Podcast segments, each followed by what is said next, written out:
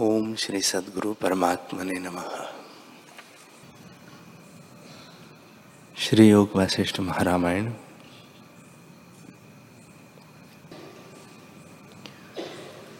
श्री वशिष्ठ जी बोले, ही रामचंद्र जी, जब तक चित्त आत्मपद में स्थित नहीं होता, तब तक जगत भ्रम में निवृत्त नहीं होता। इस चित्त के संयोग से चेतन का नाम जीव है। जैसे घट के संयोग से आकाश को घटाकाश कहते हैं, पर जब टूट जाता है, तब महाकाश ही रहता है। तैसे ही जब तक चित्त का नाश होगा, तब जीव चिदाकाश हो जाएगा। यह जगत भी चित्त में स्थित है। चित्त के अभाव हुए जगत भ्रम शांत हो जाएगा। हे रामचंद्र जी, जब तक चित्त है, तब तक संसार भी है। जैसे जब तक मेघ है, तब तक बूंदे भी है। और जब मेघ नष्ट हो जाएगा तब बूंदे भी न रहेंगी। जैसे जब तक चंद्रमा की किरणें शीतल है, तब तक चंद्रमा के मंडल में तुषार है। तैसे ही जब तक चित्त है, तब तक संसार भ्रम है। जैसे मांस का स्थान श्मशान होता है और वह पक्षी भी होते हैं और इकट्ठे नहीं होते। तैसे ही जहाँ चित्त है, वह रागद्वेश आदि विचार भी होते हैं। और जहाँ चित्त का अभाव है, वह विकार का भी अभाव हो जाता है। हे रामचंद्र जी।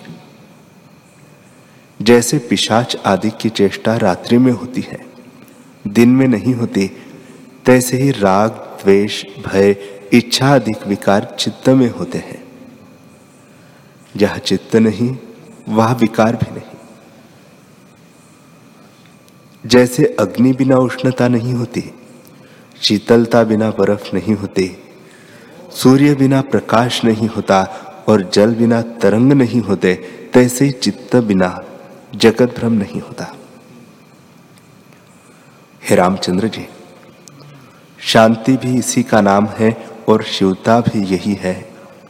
सर्वज्ञता भी वही है जो चित्त नष्ट हो। आत्मा भी वही है और तृप्तता भी वही है। पर जो चित्त नष्ट नहीं हुआ तो इतने पदों में से कोई भी नहीं है। हे रामचंद्र जी चित्त से रहित चेतन चैतन्य कहता है, और अमन शक्ति भी वही है।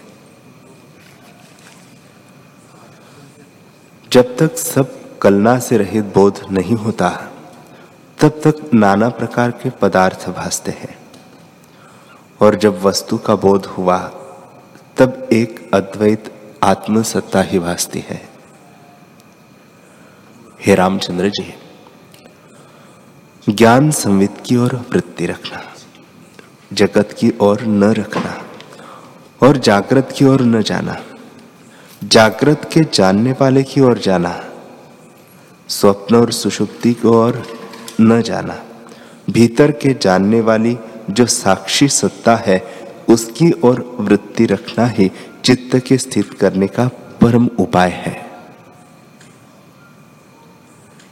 संतों के संग और सच्छास्त्रों के निर्णय किए अर्थ का जब अभ्यास हो, तब चित्त नष्ट हो। और जो अभ्यास न हो तो भी संतों का संग और सच्छास्त्रों को सुनकर बल कीजिए तो सहज ही चमत्कार हो आवेगा। मन को मन से मथिए तो ज्ञान रूपी अग्नि निकलेगी, जो आशा रूपी फांसी को जला डालेगी। जब तक चित्त आत्मपद से विमुख है, तब तक संसार भ्रम देखता है। पर जब आत्मपद में स्थित होता है, तब सब क्षोभ मिट जाते हैं। जब तुमको आत्मपद का साक्षात्कार होगा, तब कालकूट विष भी अमृत समान हो जाएगा और विष का जो मारना धर्म है, सो न रहेगा। जीव जब अपने स्वभाव में स्थित होता है, तब संसार का कारण मोह मिट जाता है। और जब निर्मल, निरंश आत्म से गिरता है, तब संसार का कारण मोह आन प्राप्त होता है। जब निरंश, निर्मल आत्म में स्थित होता है, तब संसार समुद्र से तर जाता है। जितने तेजस्वी बलवान हैं, उन सबों से तत्ववेत्ता उत्तम है। उसके आगे सब लघु हो जाते हैं और उस पुरुष को संसार के किसी पदार्थ की अपेक्षा नहीं रहती, क्योंकि उसका चित्त सत्य पद को प्राप्त होता है। इससे चित्त को स्थित करो, तब वर्तमान काल भी भविष्य काल की नहीं हो जाएगा और जैसे भविष्य काल का राग द्वेष नहीं स्पर्श करता, तैसे ही वर्तमान काल का राग द्वेष भी तुम्हें स्पर्श न करेगा। हे रामचंद्र जी, आत्मा परम आनंद रूप है। उसके पाने से विश्व अमृत के समान हो जाता है।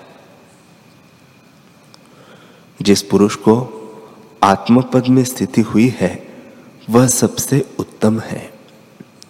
जैसे सुमेरु पर्वत के निकट हाथी तुच्छ भासता है, तैसे ही उसके निकट त्रिलोकी के पदार्थ सब तुच्छ भासते हैं। वह ऐसे दिव्य तेज को प्राप्त होता है, जिसको सूर्य भी नहीं प्रकाश कर सकता। वह परम प्रकाश रूप सब कलना से रहित अद्वैत तत्व है। हे रामचंद्र जी, उस आत्म तत्व में स्थित रहो। जिस पुरुष ने ऐसे स्वरूप को पाया है, उसने सब कुछ पाया है। और जिसने ऐसे स्वरूप को नहीं पाया, उसने कुछ नहीं पाया।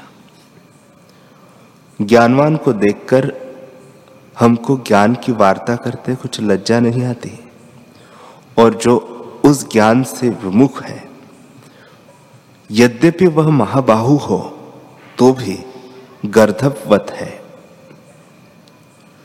जो बड़े ऐश्वर्य से संपन्न है और आत्मपद से विमुख है तो उसको तो विष्टा के कीट से भी नीच जान।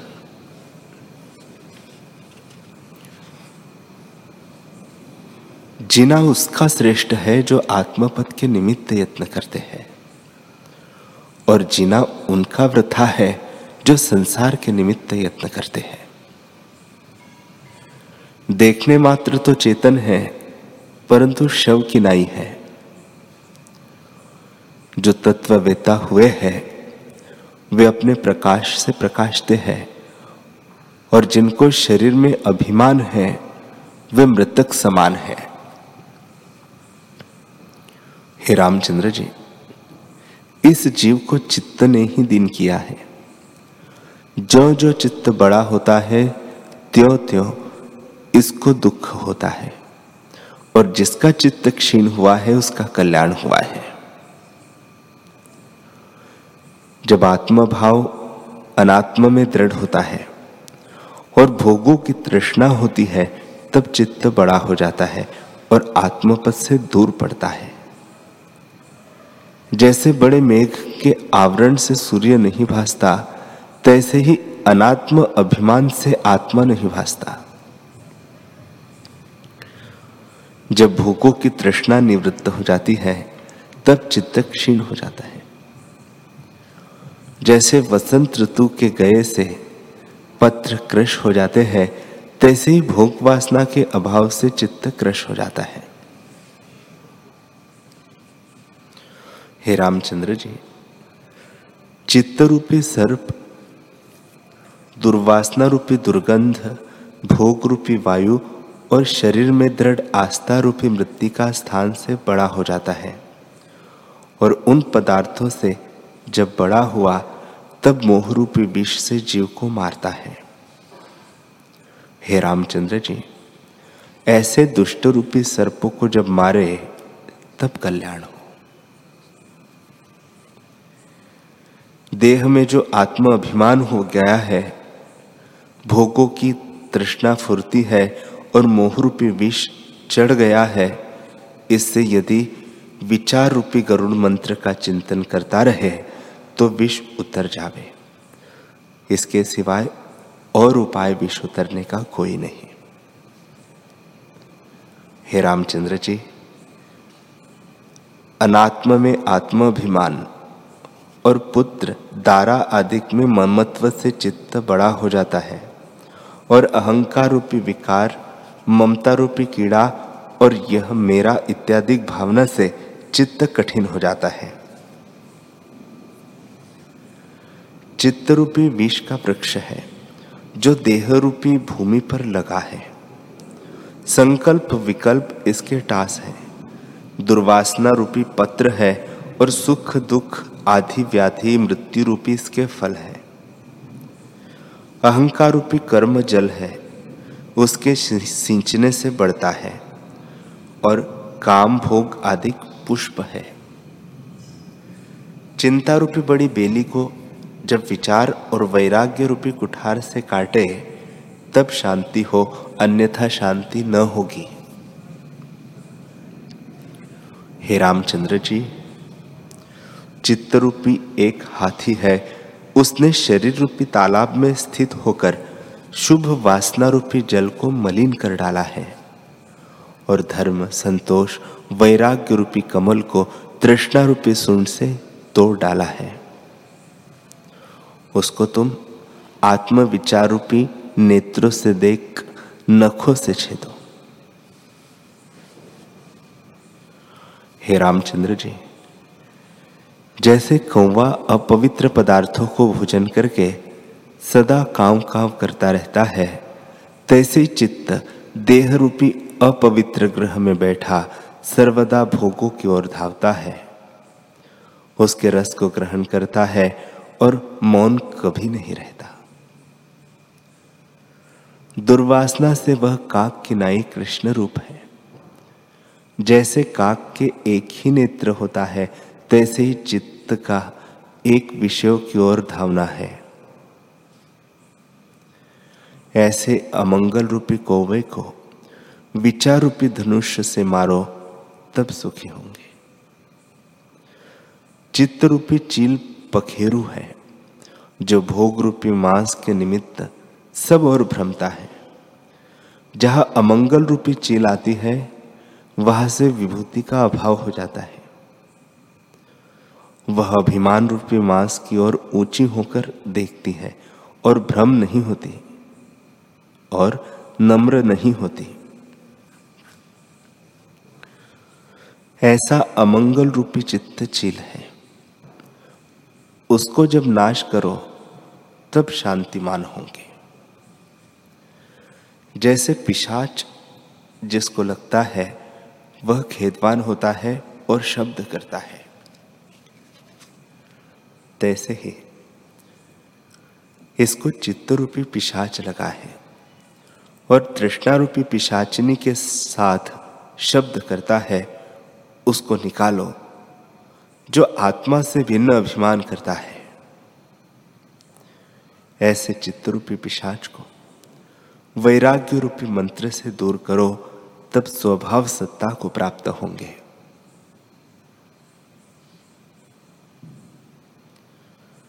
यह चित्त रूपी वानर महाचंचल है। और सदा भटकता रहता है। कभी किसी पदार्थ में धावता है, जैसे वानर जिस वृक्ष पर बैठता है, उसको ठहरने नहीं देता। हे रामचंद्र जी, चित्तरूपी रस्सी से संपूर्ण जगत करता, कर्म, क्रियारूपी गांठ करके बंधा है। जैसे एक जंजीर के साथ अनेक बंधते हैं और एक ताके के साथ अनेक दाने पिरोए जाते हैं, तैसे ही एक चित्त से सब देहधारी बांधे हैं।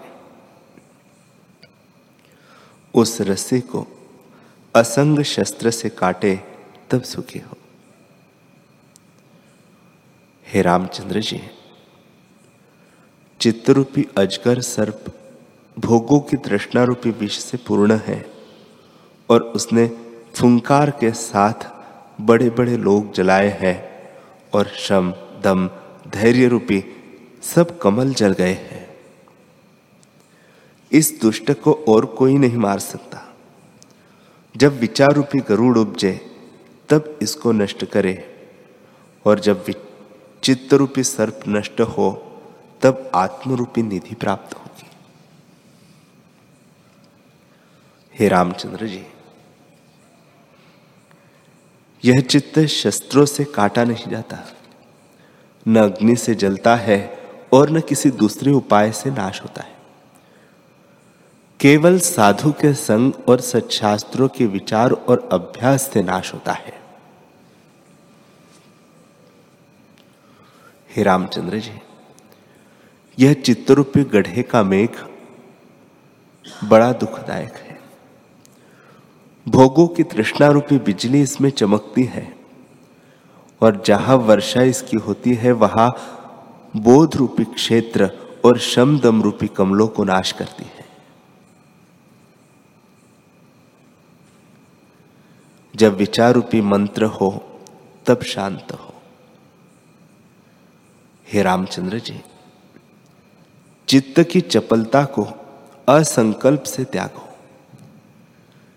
जैसे ब्रह्मास्त्र से ब्रह्मास्त्र चित्ता है, तैसे ही मन से मन को छेदो, अर्थात अंतर्मुख हो।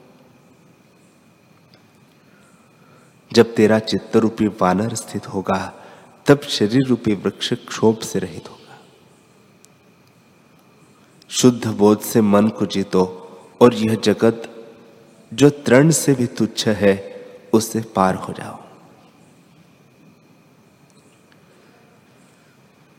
श्री वशिष्ठ जी बोले, हे रामचंद्र जी,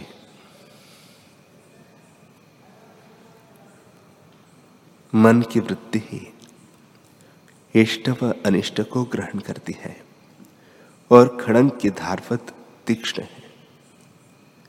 इसमें तुम प्रीति मत करो, बल्कि इसको मिथ्या जानकर त्याग करो। हे रामचंद्र जी बोध रूपी बेली जो शुभ क्षेत्र और शुभ काल से प्राप्त हुई है, उसको विवेक रूपी जल से सींचो, तब परम पद की प्राप्ति हो। हे रामचंद्र जी, जब तक शरीर मलिनता को प्राप्त नहीं हुआ और जब तक पृथ्वी पर नहीं गिरा, तब तक बुद्धि को उदार करके संसार से मुक्त हो। मैंने जो वचन तुझसे कहे हैं, उनको तुमने जाना है। अब इनका दृढ़ अभ्यास करो, तब दृश्य भ्रम निवृत्त हो जाएगा हे रामचंद्र जी, यह पंच भौतिक शरीर जो तुमको भासता है, सो तुम्हारा रूप नहीं है। तुम शुद्ध चेतन रूप हो। शुद्ध बोध से विचार करके पंच भौतिक अनात्म अभिमान को, उदालक की भांति त्यागो। तो वैसे ही सुखी होंगे, जैसे मेघों का गर्जन सुनकर मोर प्रसन्न होता है।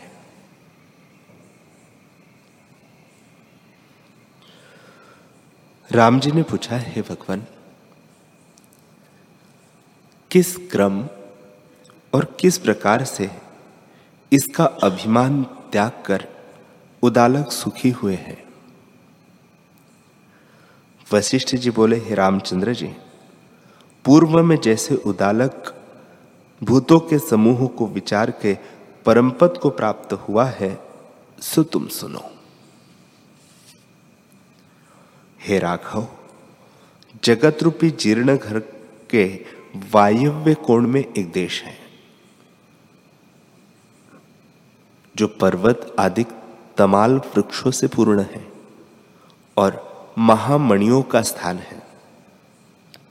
उस स्थान में उदालक नामक एक बुद्धिमान ब्राह्मण मान करने योग्य विद्यमान था, परंतु अर्ध प्रबुद्ध था, क्योंकि परम पद को उसने न पाया था। वह ब्राह्मण यौवन अवस्था के पूर्व ही शुभेच्छा से शास्त्रोक्त यम नियम और तप को साधने लगा। तब उसके चित्त में यह विचार उत्पन्न हुआ कि हे देव, जिसके पाने से फिर कुछ पाने योग्य न रहे, जिस पद में विश्राम पाने से फिर शोक न हो, और जिसके पाने से फिर बंधन न रहे, ऐसा पद मुझको कब प्राप्त होगा? कब मैं मन के मनन भाव को त्याग कर विश्रांतिमान होऊँगा? जैसे मेघ भ्रमने को त्याग कर पहाड़ के शिखर में विश्रांति करता है। और कब चित्त की दृश्य रूप वासना मिटेगी? जैसे तरंग से रहित समुद्र शांतिमान हुआ था।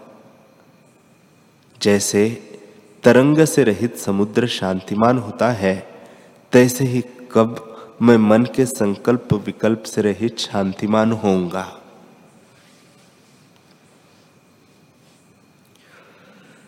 तृष्णारूपी नदी को बोध रूपी बेड़ा और सत्संग और सच्छास्त्र रूपी मल्लाह से कब तरूँगा?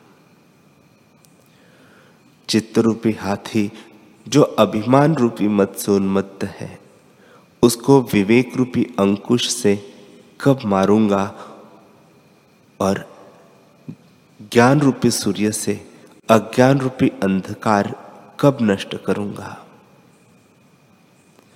हे देव, सब आरंभों को त्याग कर मैं अलेप और अकर्ता कब होऊँगा? जैसे जल में कमल अलेप रहता है, तैसे ही मुझको कर्म कब स्पर्श न करेंगे। मेरा परमार्थ रूपी भास्वर वपु। कब उदय होगा, जिससे मैं जगत की गति को देखकर हंसूँगा? हृदय में संतोष पाऊँगा और पूर्ण बोध विराट आत्मा की नहीं होऊँगा। वह समय कब होगा कि मुझ जन्म के अंधे को ज्ञान रूपी नेत्र प्राप्त होगा? जिससे मैं परम पद, परम बोध पद को देखूँगा। वह समय कब होगा जब मेरा चित्त रूपी मेघ वासना रूपी वायु से रहित आत्म रूपी सुमेरु पर्वत में स्थित होकर शांतिमान होगा। अज्ञान दशा कब जावेगी और ज्ञान दशा कब प्राप्त होगी? अब वह समय कब होगा कि मन और काया और प्रकृति को देखकर हंसूँगा? वह समय कब होगा जब जगत के कर्मों को बालक की चेष्टावत मिथ्या जानूँगा और जगत मुझको सुषुप्ति की नाई हो जाएगा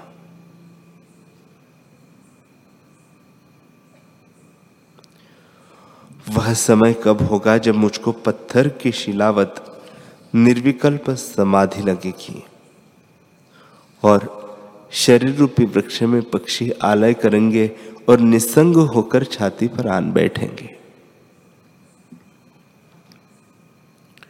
हे देव, वह समय कब होगा जब इष्ट अनिष्ट विषय की प्राप्ति में मेरे चित्त की वृत्ति चलायमान न होगी और विराट किनाई सर्वात्मा होऊँगा। वह समय कब होवेगा जब मेरा सम असम आकार शांत हो जाएगा और सब अर्थों से निरीक्षित रूप में हो जाऊँगा। कब मैं उपशम को प्राप्त होऊँगा? जैसे मंदराचल से रहित क्षीर समुद्र शांतिमान होता है। और कब मैं अपना चेतन वपु पाकर शरीर को अशीर अशरीरवत देखूँगा? कब मेरी पूर्ण चिन्मात्र वृत्ति होगी और कब मेरे भीतर बाहर की सब कलना शांत हो जाएगी और संपूर्ण चिन्मात्र ही का मुझे भान होगा। मैं ग्रहण त्याग से रहित कब संतोष पाऊँगा और अपने स्वप्रकाश में स्थित होकर संसार रूपी नदी के जरा मरण रूपी तरंगों से कब रहित होऊँगा? और अपने स्वभाव में कब स्थित होऊँगा? हे रामचंद्र जी, ऐसे विचार कर उदालक चित्त को ध्यान में लगाने लगा। परंतु चित्त रूपी वानर दृश्य की ओर निकल जावे, पर स्थित न हो। तब वह फिर ध्यान में लगावे और फिर वह भागे। भोगों की ओर निकल जावे। जैसे वानर नहीं ठहरता, तैसे ही चित्त न ठहरे। जब उसने बाहर विषयों को त्याग कर चित्त को अंतर्मुख किया, तब भीतर जो दृष्टि आई तो भी विषयों को चिंतने लगा।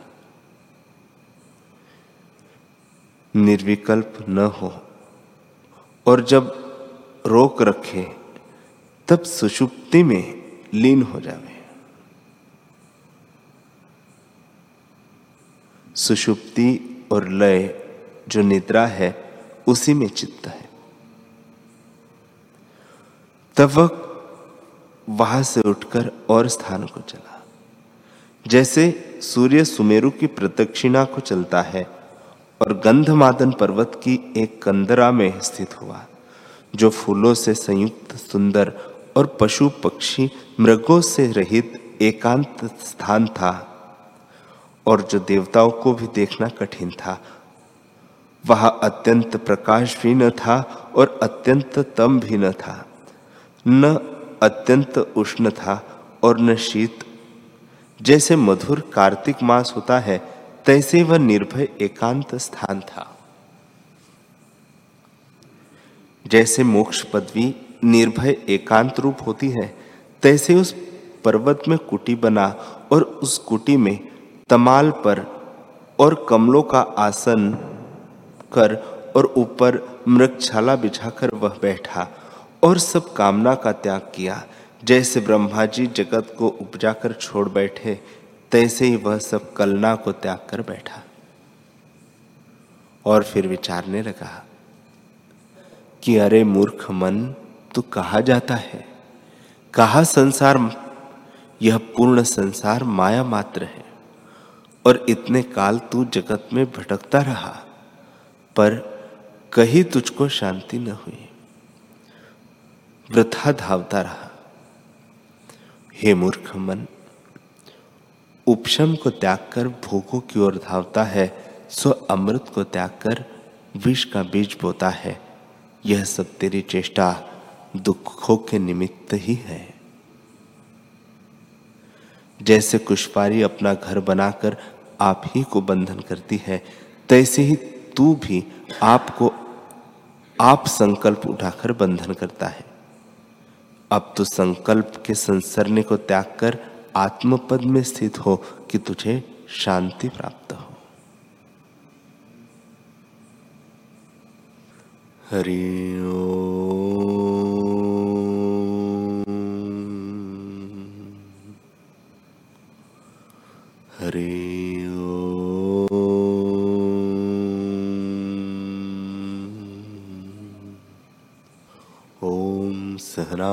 भुनक्तु सहनौ भुनक्तु सह वीर्यं करवामहे तेजस्विनावधीतमस्तु मा विद्विषावहे ॐ शान्तिः शान्तिः शान्तिः। श्रीसदुरदेव भगवान्।